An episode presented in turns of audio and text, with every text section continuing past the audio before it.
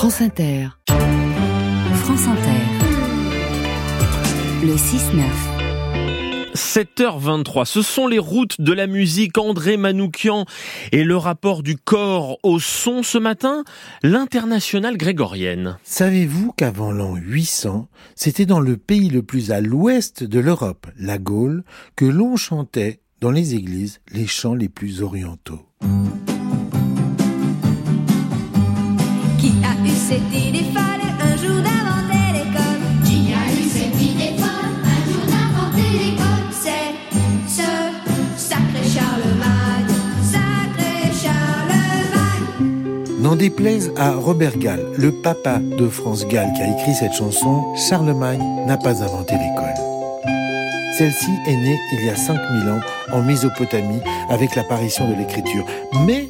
Charlemagne s'est tout de même occupé de ce qu'on y chantait à l'école.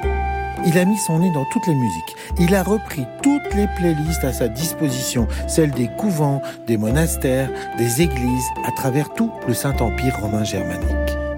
Les lois successorales des Mérovingiens morcelaient les terres entre les héritiers. C'est en usurpant, au détriment de ses neveux, le trône d'Allemagne à la mort de son frère que Charlemagne, qui lui avait hérité de la France, rassemble les deux pays et a l'idée de reconstituer l'Empire romain d'Occident.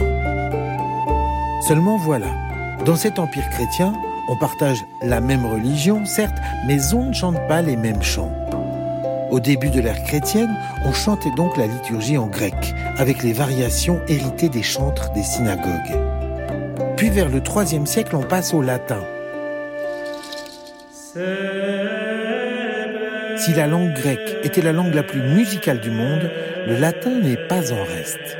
Cicéron, en 50 avant Jésus-Christ, disait que la nature avait inséré dans chaque mot de la langue latine un chant caché, et que les accents toniques c'était l'âme des mots. Et d'ailleurs, mot vient du latin motus, mouvement.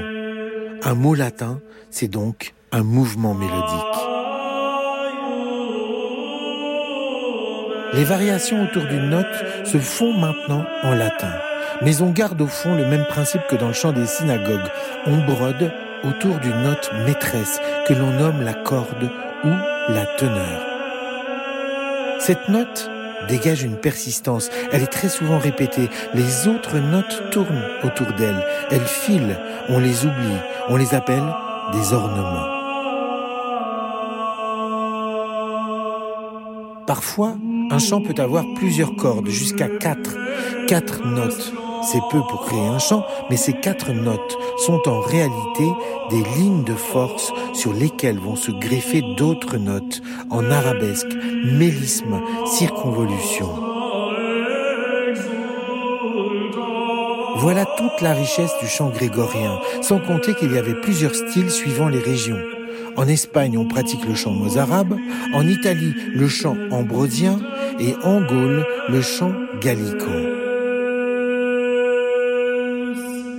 Pépin le Bref, le père de Charlemagne, en 750, pour conforter sa légitimité, a besoin du pape.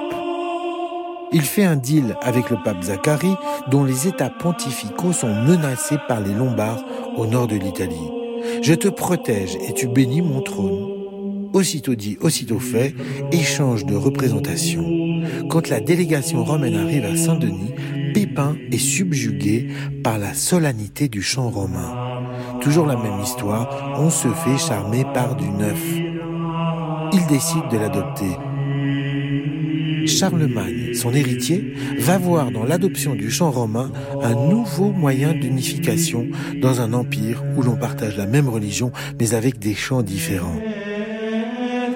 Cette tentative d'unification liturgique va prendre du temps. Le grand remplacement, ça n'existe pas en musique, pas plus que dans la vie d'ailleurs. On va plutôt assister à une hybridation, c'est-à-dire une fusion.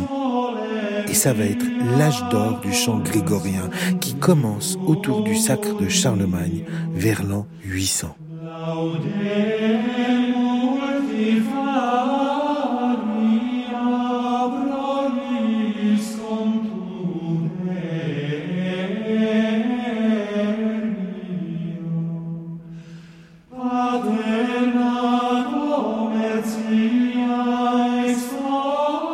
André Manoukian sur les routes de la musique, une chronique réalisée par Anne Weinfeld. À demain.